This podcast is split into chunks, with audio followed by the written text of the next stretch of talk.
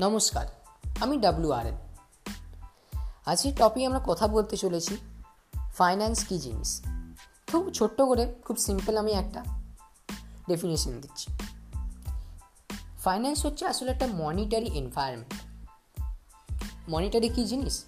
যত টাকা রিলেটেড জিনিস আছে না, সেটা আমরা মনিটারি ম্যাটার্স সো দেখতে গেলে এই ফাইন্যান্সে টাকা কোথায় যাচ্ছে, টাকা কোথায় আসছে কীভাবে খরচ হচ্ছে এই টোটাল জিনিসটা পুরো সেট আপটা মিলিয়ে না আসলে হচ্ছে একটা এনভায়রনমেন্ট তার মনিটর এনভায়রনমেন্ট আর এটাই হচ্ছে ফাইন্যান্স আর ফাইন্যান্সে কি ডেফিনেশন উইকিপিডিয়াতে আছে?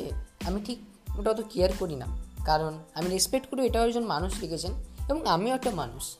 আমারও কিছু বলার একটা অধিকার আছে এবং আরও যত এপিসোড আসবে এবং প্রত্যেকটা এপিসোড আমি বলছি, সব আমি এক্সপিরিয়েন্সের সাথেই কথা বলব।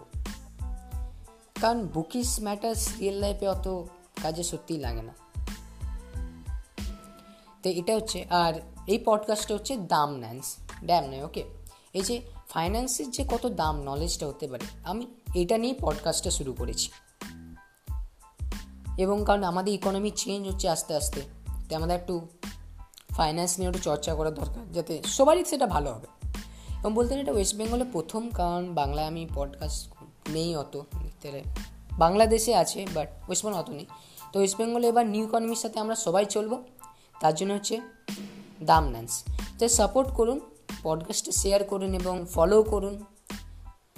দেখুন, আস্তে আস্তে ভালো লাগবে। আমিও পুরো চেষ্টা করব, আমাদের পুরো টিম চেষ্টা করবে যে আরও ভালো ভালো কন্টেন্ট রিলিজ করা যায় এবং পুরো ফাইন্যান্স নিয়ে হবে এটা। শুনুন, এবার একটু শোনা যাক।